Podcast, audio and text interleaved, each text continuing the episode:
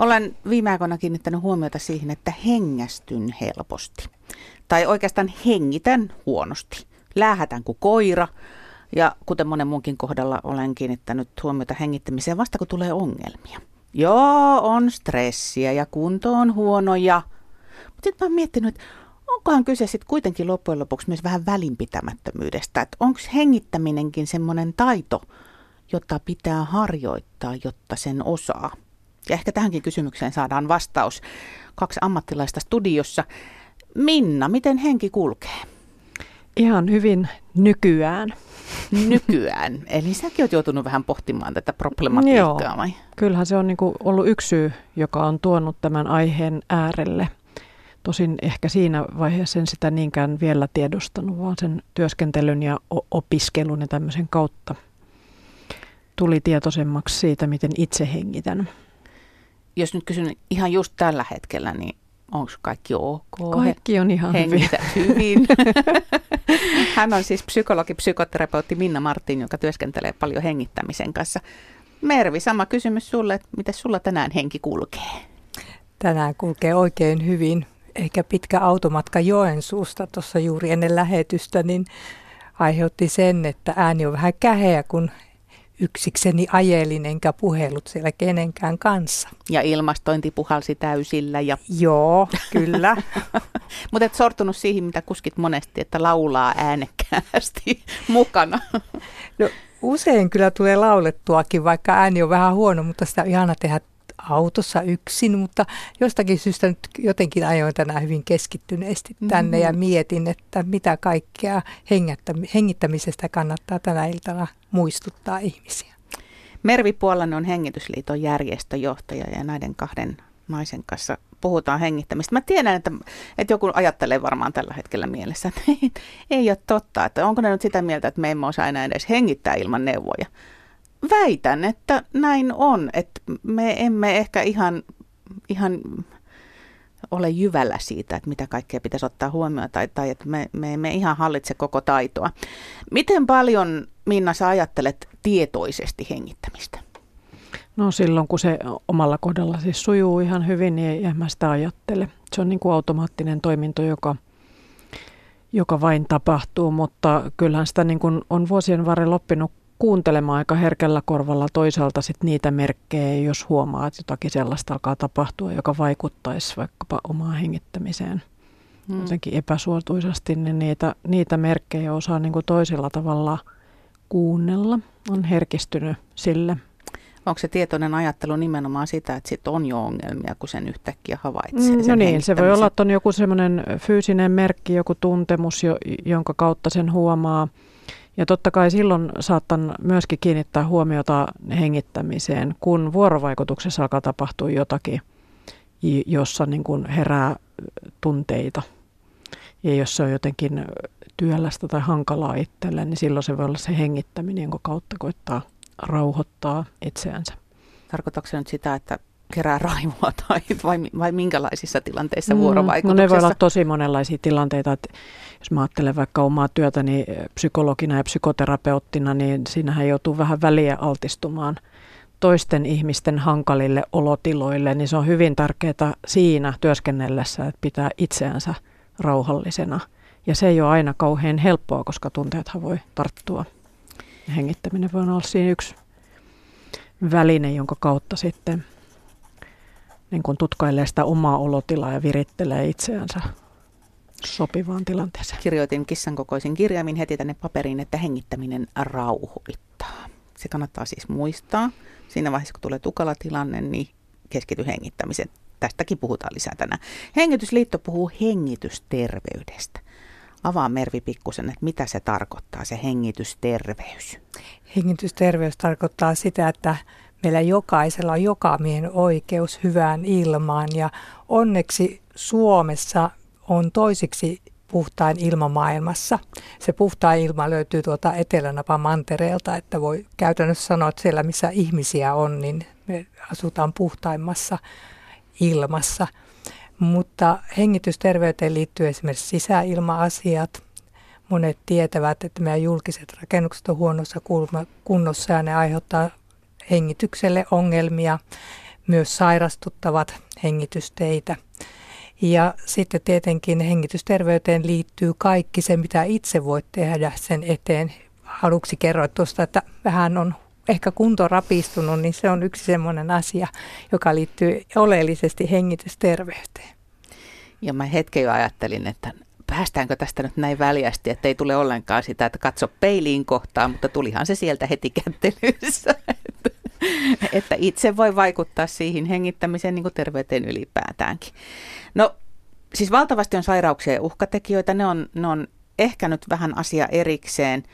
Eli tänään puhutaan pääsääntöisesti ihan tällaisesta keskiverto Jannesta ja Jaanasta, tavallisista ihmisistä, jotka elää tavallista elämää ja, ja tota, siitä huolimatta niin kun saattavat hengittää pieleen.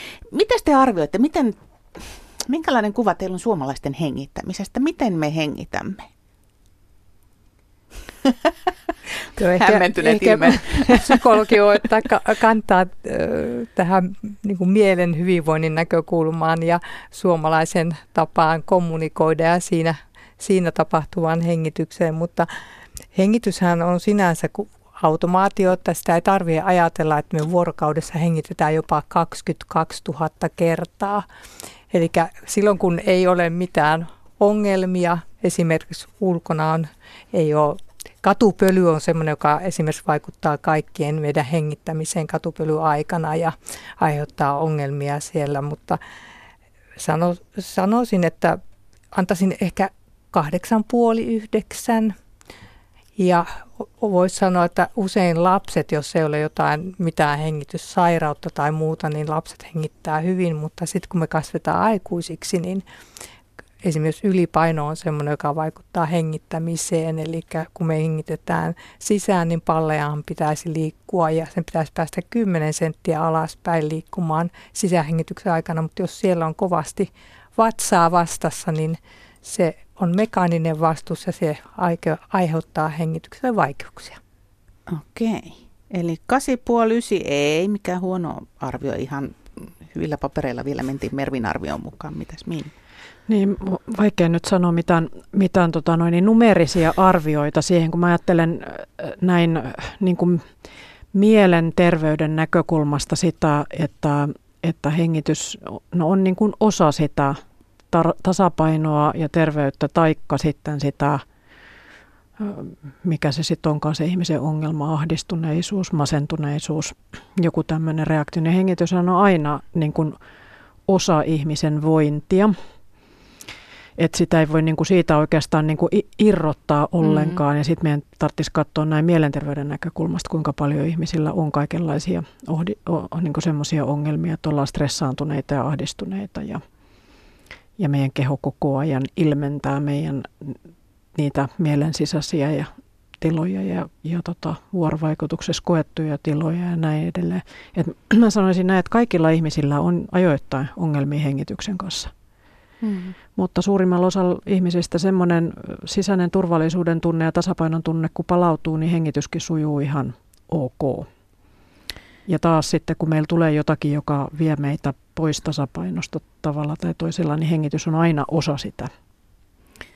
Mä tiedän, että toimittajana ei saisi tällaiseen mutuun kauhean helposti sortua, mutta sorrun siihen kuitenkin. Mm. Houkutus on liian suuri, etenkin kun tein tässä tällaista pikakaluppia kollegoiden ympäröimänä kun itse huomaan sen, että mullakin on kuitenkin vanhaa kuorolaulutaustaa, että periaatteessa tiedän, että niin kuin mistä se tuki tulee ja miten se henki kulkee ja miten pitäisi hengittää ja muuta. Mutta huomaan, että hirveän helposti mä turvaudun tällaisen pintahengitykseen. Ja sitten kun mä tässä kyselin, niin yksi sun toinen sanoi, että joo joo, kyllä niin kuin, että ei, ei muista vetää kunnolla sitä henkeä. Onko meistä tullut tällaisia läähättäjiä kaikista? Niin ei kaikista varmaan, mutta kyllähän se varmaan on näin, että aika ajoin itse kukin, jos on kiireinen tai stressaantunut tai on jotakin voimakkaita hankalia olotiloja tunteita, niin silloinhan me automaattisesti niin kuin aletaan hengittää kenties vähän pinnallisemmin ja kiivaammin. Ja, mutta niitä semmoisia hengitysrepertuaareja voi olla niin valtavan paljon kaiken näköisiä, jotka on tavallaan niin kuin tarkoituksenmukaisia tilanteeseen nähden, jos se ei jatku niin loputtomiin. Että kyllähän niin kuin tämmöisillä heng- pinnallisillakin hengitystavalla on jokin tietty tarkoituksensa. Mutta jos, mitä se tarkoittaa sitten, että ei jatku loputtomiin, kuinka pitkään saa saa hengittää pinnallisesti. Siihen on nyt vaikka kauhean vaikea sanoa mitään semmoista aikamäärettä, mutta tota, että toiset ihmiset saattaa saada aika nopeastikin erilaisia tämmöisiä kehollisia epämiellyttäviä oiretuntemuksia pinnallisesta hengittämisestä ja näin edelleen. Että kai sen tar- alkuperäinen tarkoitus on kuitenkin valmistaa kehoa ja mieltä niin kuin taistelemaan, pakenemaan tai puolustautumaan ja se on niin kuin osa meidän – tämmöistä hengissä säilymismekanismia. Sillä jos me ajatellaan, niin sehän on tosi mielekästä, että lähdetään niin poistamaan nopeasti hiilidioksidia mm. elimistöstä, jos meidän tarvitsisi päästä oikeasti niin kuin puolustautumaan tai taistelemaan. Mutta sitten jos olet täällä työpaikalla ja täällä ei ole mitään semmoista taistelua käynnissä, missä tarvitsisi fyysistä voimaa käyttää, niin silloinhan se on niin kuin epätarkoituksenmukaista ja aiheuttaa kaiken näköistä epätasapainoa sitten fysiologisesti ja mielensisäisesti. Mutta ihan hirveän helposti ei siis voi toiselle ihmiselle sanoa, että sä hengität väärin. Ei. Ei. ei.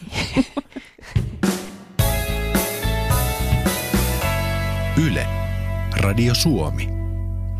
Psykologi, psykoterapeutti Minna Marttiin ja Hengitysliiton järjestöjohtaja Mervi Puolanne täällä mun seurana ja puhumme siis hengittämisestä, hengittämisen jalosta taidosta mäkä mennä ihan hihittämättä onnistua tätä aihetta sanomaan, kun se tuntuu jotenkin niin, että totta kai ihminen hengittää, että eihän se muuten pysy hengissä.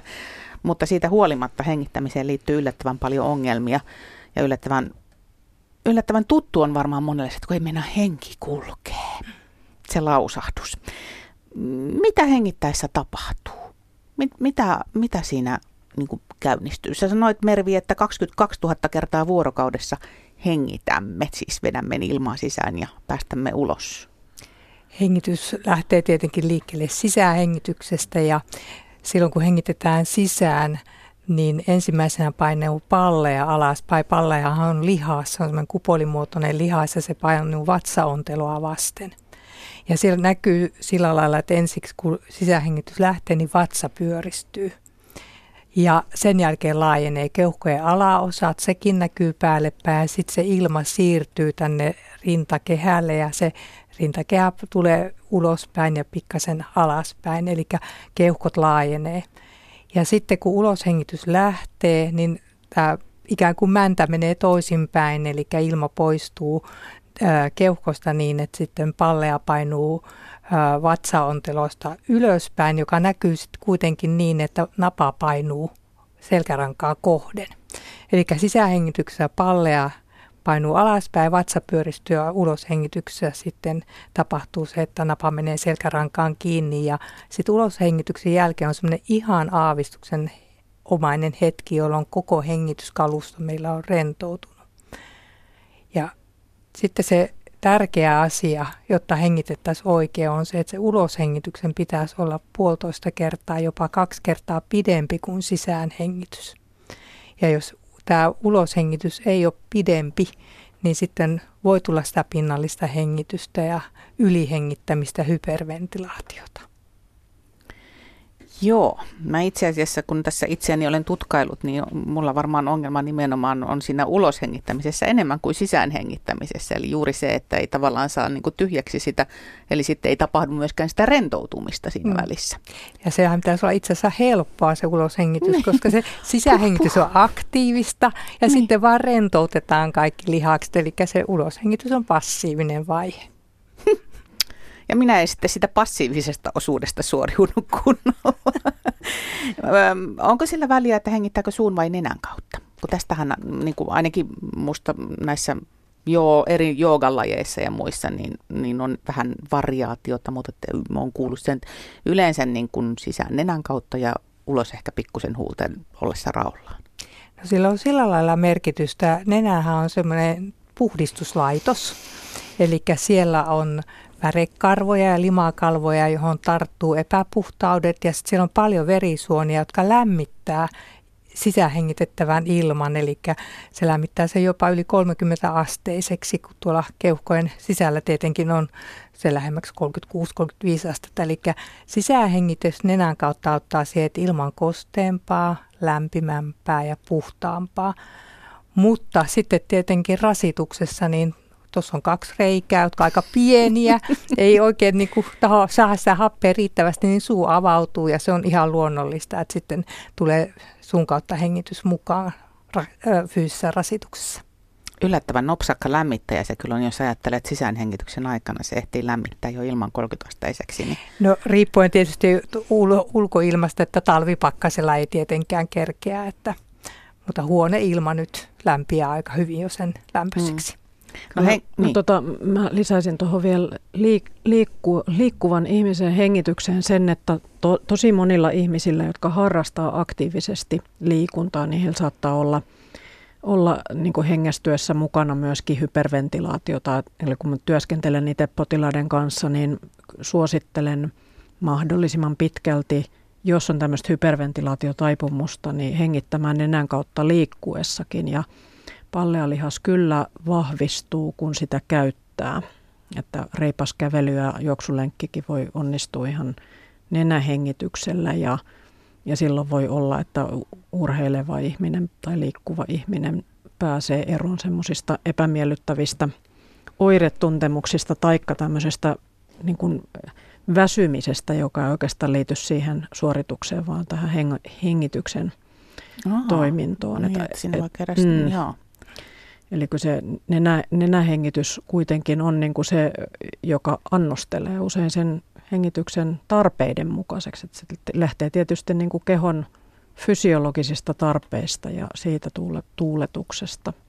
Mutta tota, sitten haasteelliseksi tulee se, että kaikki tämä, mitä tässä äsken kuvattiin, niin on herkästi häiriintyvää, kun meillä on voimakkaita tunteita ja me käytetään hengitystä tunnesäätelyn ensisijaisena keinona ihan elämän alusta lähtien ja, ja tota senhän takia se uloshengitys ei sitten kaikilla oikein sujukkaan, kun pidätetään hengitystä ja jännitetään lihaksilla ja katkaistaan uloshengitystä huomaamatta.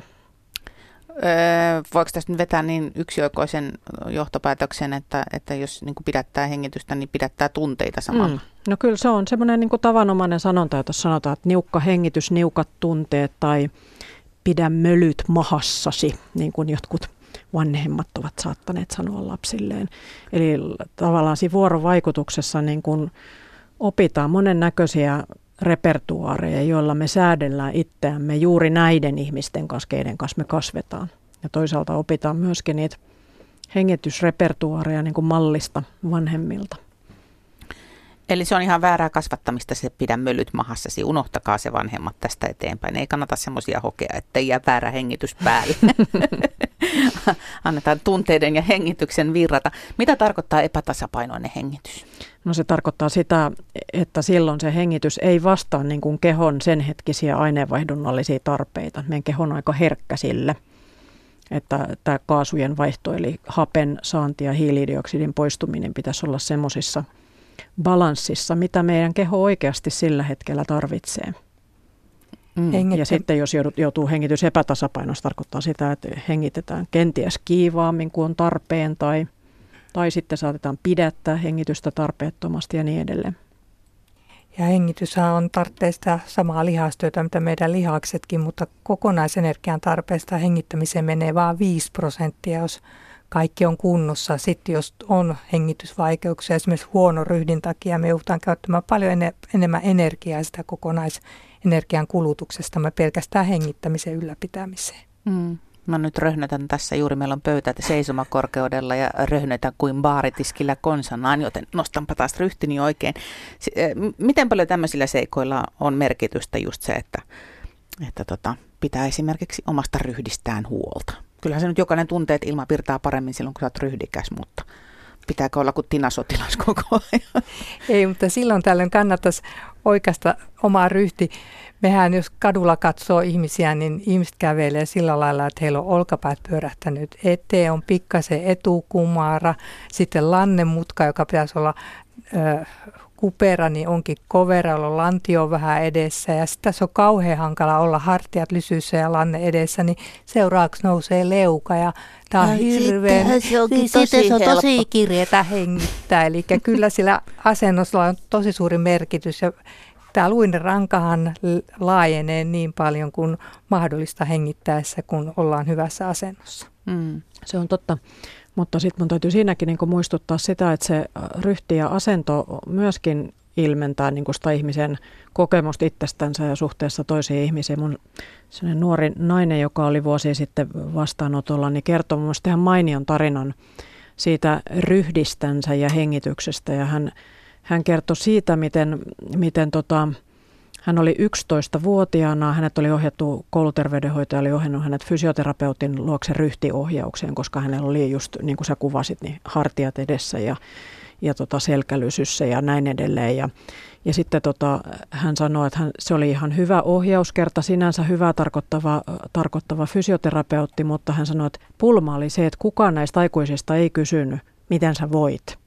Ja hän sanoi, että hän olisi osannut 11-vuotiaana jo kertoa, että suojautumisasento, johon hän oli mennyt, oli niin kuin ratkaisu siihen, koska hän pelkäsi kotona. Siellä oli alkoholismia ja väkivaltaa vanhempien välillä ja tämmöisiä asioita. Ja hän sanoi, että, että se, että mä vedin itteni niin kuin kumaraan ja hartiat eteen, oli mun paras mahdollinen tapa yrittää pitää huolta itsestäni. Että siinä se ulkoapäin tullut niin kuin ryhtiohjaus oli tuntunut hänestä jo 11-vuotiaana ihan absurdilta. Ja musta oli niin kuin todella hieno havainto tältä nuorelta naiselta, että joo, tämä on osittain meidän terveydenhuollon ongelma, että me ei osata niin kuin kattella asioita riittävän kokonaisvaltaisesti, että se ryhdin mekaniikka häiritsee hengitystä ja hänellekin oli tullut hyperventilaatiopaniikkikohtauksia ja monennäköisiä kierteitä tästä tilanteesta, joka olikin niin kuin aika kokonaisvaltainen juttu. Mm, eli siis kun aina sanotaan, niin, että ihminen on psykofyysinen kokonaisuus, niin tässä on ihan konkreettinen Joo. esimerkki siitä, mm. että mm, kaikki vaikuttaa kaikkeen. Kyllä. Öö,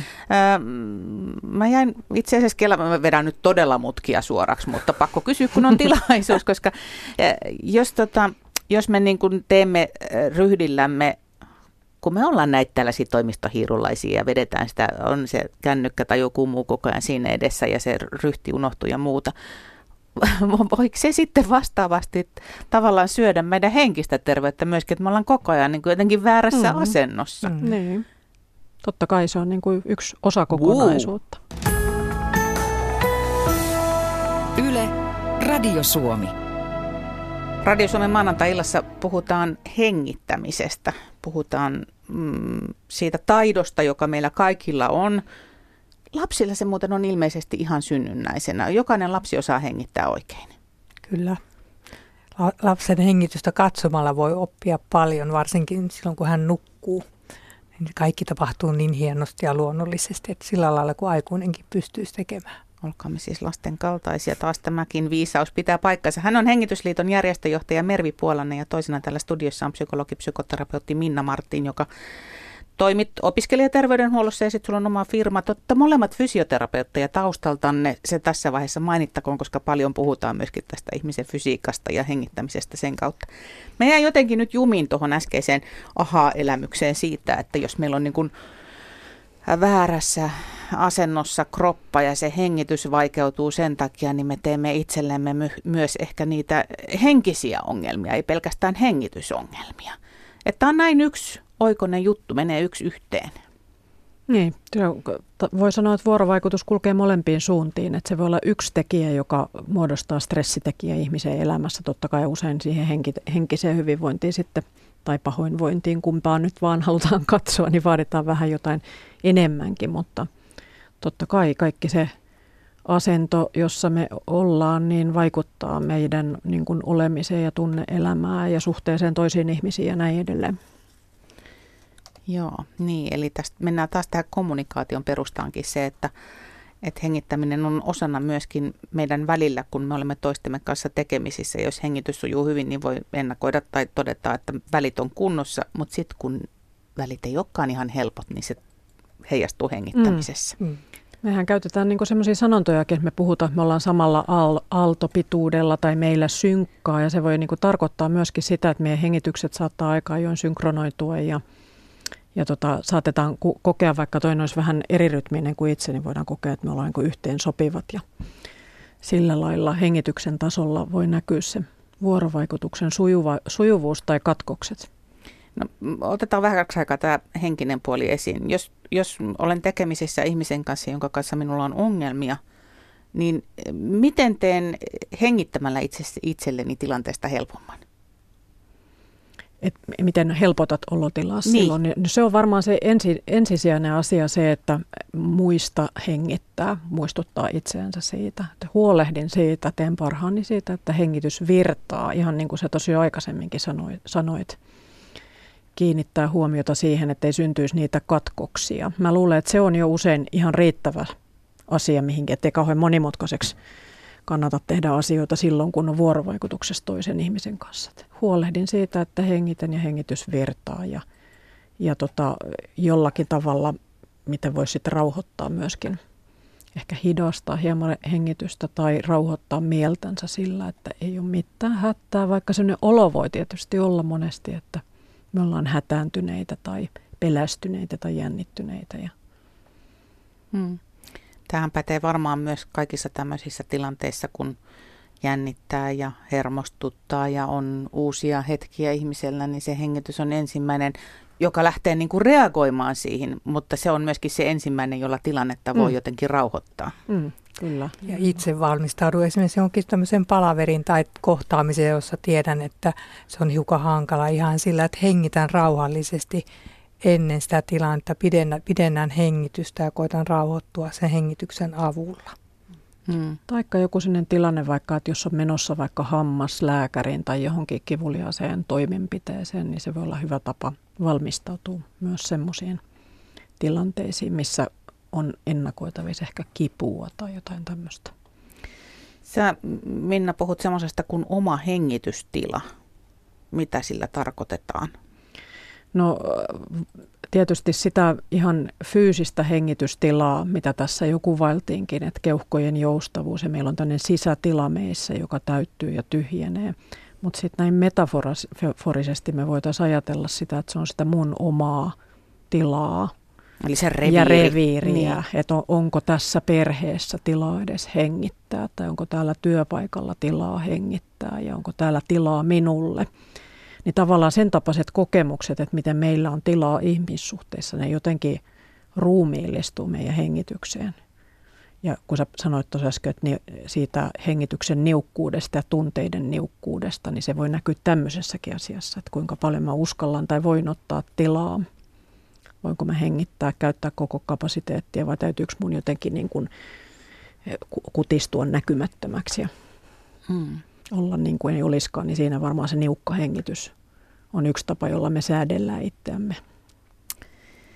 Minna Martin on siis psykologi, psykoterapeutti. Ähm, nyt kun me on näin paljon puhuttu hengittämisestä, niin nyt mua alkaa pelottaa sitten, että me tehdään tästä nyt sitten puhumalla myöskin ongelma, eli että ihminen rupeaa tarkastelemaan itseään ja hengittämistään liikaa. Joten kysymys kuuluu, että miten palauttaa oma hengitys luonnolliseksi? No yksi sellainen ihan, jota itse olen kokeillut, on illalla kun menee nukkumaan, niin voisi aistia semmoisen, että jos olet vaikka kylimakulla ja rupeat tavallaan rauhoittamaan hengitystä ja tietysti ajattelemaan sitä, sehän auttaa myös nukahtamiseen. Mutta itse jään joskus siitä kiinni, kun on kylimakulla, niin se päällimmäinen olkapää on melkein korvassa kiinni. Ja sitten kun sen rauhallisesti laskee, tuntuu, että se menee ihan senttejä alaspäin ja, ja tavallaan rentoutuu, niin se hengittäminenkin, se syvyys muuttuu. Se on ihan semmoinen näppärä konsti illalla miettiä, että missä ne hartiat on ja kuinka hengitään. Eli silloin voisi aina kerran päivässä, jos ei ole aikaa, että kun kerran päivässä niin havainnoidaan, niin illalla nukkuessa muutaman kerran vetää henkeä sisään rauhoittaa hengityksiä ja miettiä, minkälaista, että onko jännityksiä tuolla niskahartia seudussa esimerkiksi. Niin, toi kyllä toimii päivälläkin. Mä huomaan, että mä teen välillä sitä, kun mä tajuan, että aa, nyt on suupielet kireänä ja hartiat korvissa ja muuta, niin sitten, sitten tekee sitä hengitysrauhoitusta, että muistaa, että no niin, vedetään nyt pari kertaa sillä ihan rauhakseen henkeä ja sitten taas ollaan vähän rennompia. Mutta juuri se, että et, et, kun siinä on se vaara, että me, kun me nykyisin tarkkaillaan itseämme tosi paljon kaikissa tilanteissa, miten käyttäydytään, miten ollaan, miltä näytetään, että tuntuu, että on paitsi ne muiden silmät, niin omat silmät myöskin koko ajan niin kuin kelaamassa, että no miten, miten sitä meni sun mielestä. Niin, niin se, että, ei, ettei siitä hengittämisestä sitten kuitenkaan tule sitä ongelmaa, että mm. siihen rupeaa liikaa kiinnittää huomioon. Se voi olla vähän semmoista hiusten halkomista, mutta tota, mä oon aika tarkka siitä, että minkälaisia sanoja mä käytän hengityksen ohjaamisen yhteydessä. Ja mä en oikeastaan käytä semmoista ilmaisua juuri koskaan kuin tarkkailla, vaan mä puhun enemmänkin siitä, että voi ihmetellä ja kuulostella, josta oikeastaan niin kuin puuttuu se semmoinen, että semmoinen oikein tai väärin tekemisen idea. Vähän mikä tuohon tarkkailuun saattaisi liittyä, että siellä joku, joku tarkkailee ja joku itsessä kokee, että mä osaa. Eli että voi ihmetellä sitä hengitystä kuulostella ja tuohon illalla hengittelyyn, niin mun tyylini olisi sellainen, että tota, ja mitä mä teenkin aina iltaisin, niin, niin tota, mä aloitan kasvoilta. Mä hellitän aina silmien ympäristöt ja le, leuan ja posket ja päästän kaikki ilmeet valahtamaan mm, kasvoilta. Joo. Ja sitten keskityn siihen, että mä vaan hengittelen nenän kautta ja sitten hellitän myöskin lihasjännityksiä täältä niin kuin solisluiden niin kuin yli rintakehälle ja kuuntelen vaan sitä hellittämistä. Ja oikeastaan luonnollinen seuraus sille sitten vähän ajan päästä onkin se, että löytyy se uloshengityksen jälkeinen tauko, jossa voi levähtää. Se on aika tyypillistä nykyään mulle, että mä nukahdan jo siinä kohtaa. Että ei kovin kauaa tarvitse kuunnella sitä hellittävää uloshengitystä ja taukoa, kun uni tulee. Mutta kasvot on tosi merkittävä rauhoittumisen kannalta. Niin kuin semmoinen oikeastaan voisi sanoa keskus, jo, jonka kautta me joko jännitymme tai rauhoitumme ja sen takia kasvoihin kannattaa kiinnittää tosi paljon huomiota. Eli se tylsä ilme on sallittu siinä Joo, vaiheessa. todella niin päästä ilmeet kaikki valahtamaan. Siellä on nimittäin tosi paljon usein jännitteitä kasvulihaksissa. Yle, Radio Suomi. Hengittämisestä on tänä iltana puhuttu Radio Suomen illassa paikalla psykologi, psykoterapeutti Minna Marttiin ja Hengitysliiton järjestöjohtaja Mervi Puolanne. Se tulit muuten Mervi lomalta tänne, eikö niin? Joo, ja jatkan lomaa huomenna. Eroako äh, sun hengittäminen silloin, kun sä oot töissä ja lomalla? Kulkeeko henki oikeasti lomalla helpommin? No ainakin mielenterveyden näkökulmasta varmasti, mutta puoliammattilaisena niin kiinnitän kyllä tosi paljon aina huomiota hengittämiseen ja ihan tämmöisiin yksinkertaisiin kikkoihin, niin kun no, työpaikalla nauretaan paljon, nauraminen hieroo hienosti tuolla meidän hengityslihaksiamme ja ihan tämmöinen huokailu ja sitten semmoinen hauska ihan kotikonsti on sanoa H-alkuisia sanoja, koska H-äänne liikuttaa palleja, eli se treenaa palleja, että joskus lenkillä kesämökillä en kaupungissa, niin voin pysäyttää lenkin ja ruveta huutamaan hei, hui, hai, hui, höi, mitä tahansa ja teen hiihtoliikkeitä samalla, niin aivan älyttömän hyvä hengitysharjoitus. Sen huomaa siitä, että lima rupeaa nousemaan tuolta hengitysteistä. Varmaan miellyttävää katsottavaa myös sivullisille. Kyllä, sen takia teen sitä mökillä. Joo, eli siis äh, tavallaan tällainen nauravan kulkurin äh, keino aloittaa väkisin hohotus. Se ei ole huono hengitysharjoitus ollenkaan. Ei, ja sehän, mehän puhutaan uloshengityksen aikana ja me tietysti mm. nauretaan myös uloshengityksen aikana, että se pidentää myös sitä. Mm. Mutta liikunnalle sä peukutat muutenkin, siis silloin kun kyse on hengittämisestä ja hengityksen ongelmista, niin liikunta auttaa monesti niissä. Kyllä, tietysti tietyin edellytyksin. Niin, joo, riippuen ihmisen peruskunnosta ja Kyllä. perussairauksista ja niin edelleen. Ulla kysyi tuossa äsken sähköpostissa, että, että miten se, se, se semmoinen voimahengitys, jota joogassa käytetään, niin onko se nyt niin kuin jotenkin ihan humpuukia vai, vai onko se hyödyllistä? Niin ehkä sitä voisi sanoa sillä tavalla mustavalkoisesti, että olisiko se humpuukia tai hyödyllistä. Että jos tuntuu, että se joogaharjoitus onnistuu hyvin sen voimahengityksen avulla, niin silloinhan, silloin vähän ei tarvitse murehtia mistään. Mutta monet saattaa sitten niin kuin kertoa, että se ei olekaan niin helppoa hengittää semmoisella tekniikalla ja sitten saattaa kadota niin kuin se hengityksen ja liikkeen välinen yhteys. Eli ehkä semmoinen aloitteleva jooga ja saattaisi hyötyä enemmän sen tapaisesta ajatuksesta, että antaa hengityksen vain kulkea niin kuin se itse haluaa tai niin kuin se tuntuu luonnolliselta. Ja tota, voi kokeilla tietysti välillä niitä joogan hengitysharjoituksia. To, toiset niistä hyötyvät, toiset ei. Että ei voi sanoa sillä tavalla niin kuin mustavalkoisesti, että onko se hyödyllistä vai haitallista. Mm. Kuuntelemalla itseä. Mä itse olen harrastanut vuosia joogaa ja enimmäkseen hengitän aivan niin kuin mä itse haluan. Että mä en kauheasti piittaa niin kuin niistä ohjaajan ulkopuolisista impulseista, koska mä jotenkin ajattelen, että mun keho osaa kyllä hengittää, kun, kun sitä ei niin kuin häiritse. Mä enemmän ajattelen niitä näin päin, että et en lähde tekemään niitä hengityksiä. Eli pakottamalla mm. ei synny Mut hyvää. joku toinen ihminen saattaa taas sitten tykätä niin kuin niistä joukan hengitysharjoituksista ja se on ihan ok. Tuossa äskeisen kappaleen aikana sä, Minna sanoit sitä, että, että silloin jos hengitys on ongelmissa, niin se harvoin onnistuu se luonnollisen hengittämisen palauttaminen yksin, vaan siihen tarvitaan joku toinen. Joo, että jos on pitkäaikaisia hengityspulmia ja, ja tota noin, niin monenlaisia tunneelämän pulmia, niin kyllä siinä usein tarvitaan sitä kanssakulkijaa, joka on niin kuin rauhoittava toinen, jonka seurassa hengitys voi niin kuin rauhoittua ja tasapainottua. Ja,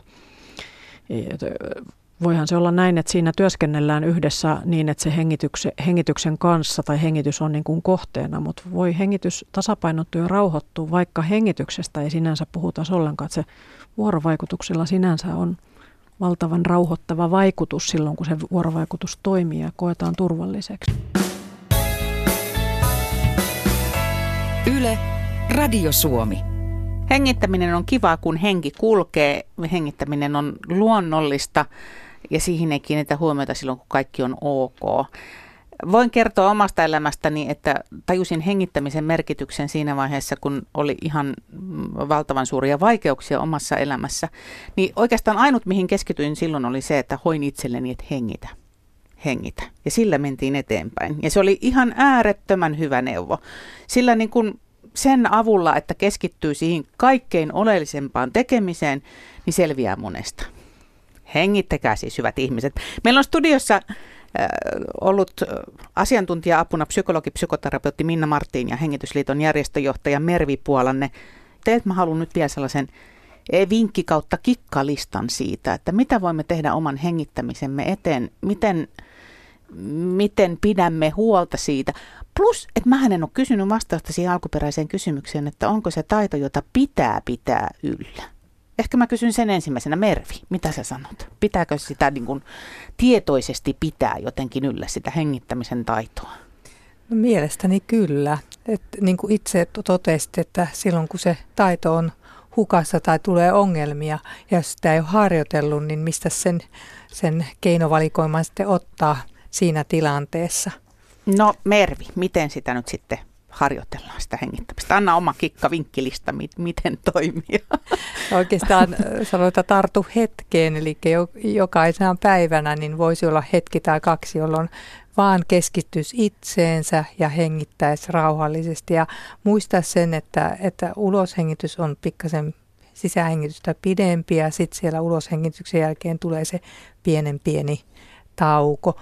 Samalla voi huokailla ja, ja keskittyä niin, että voi vaikka ihan tyhjentää ajatuksia ja vaan keskittyä siihen hengittämiseen. Ei se tarvitse olla sen kummallisempaa. Ja sitten jos haluaa liikkeessä harjoitella sitä hengitystä, niin voi esimerkiksi kävellessä niin hengittää nenän kautta sisään kahden askeleen aikana ja neljän askeleen aikana ulos. Sen tulee ihan kiva rytmi. Kaksi ja neljä, okei, mä muistan ton vinkin. Nämä kaksi vinkkiä. Joo, hyvä. Ähm, Minna, allekirjoitatko tuon, että, että hengittäminen on taito, jota pitää pitää yllä? Vai miten, mistä vinkkelistä katsot asiaa? No, katselen ehkä semmoisesta vinkkelistä, että, että tota, tietysti se on sellainen niin kuin yleistaito, jota varmaan olisi ihan hyvä opettaa vaikkapa päiväkodissa ja koulussa ja lapsille, että aina voi kuitenkin hengittää. Sen voisi muistaa erilaisissa tilanteissa, mutta tota, en mä itsekään nyt hengitystä harjoita, harjoita joka päivä ja tilanteessa, jos musta tuntuu, että se su, sujuu ja näin edelleen, että siihen sillä lailla välttämättä koko ajan kiinnitä huomiota. Mutta jos nyt antaisi jonkun semmoisen kotikonstin, sellaiselle ihmiselle, joka kokee, että siinä on jotakin pulmia, niin näiden aiemmin mainittujen lisäksi mä aika paljon suosittelen sellaista, että itselle voisi tehdä semmoiset oikein isot hernepussit, 30 kertaa 30 senttiä. Esimerkiksi tänne koristetyynypussi on sellainen, mitä mä monilla opiskelijoilla sanon, että se on helppo, ei tarvitse olla ompelukonettakaan, missä on vetskari. Hmm. Ja sinne herneitä sisään kolme tai vähän runsas kolme kiloa.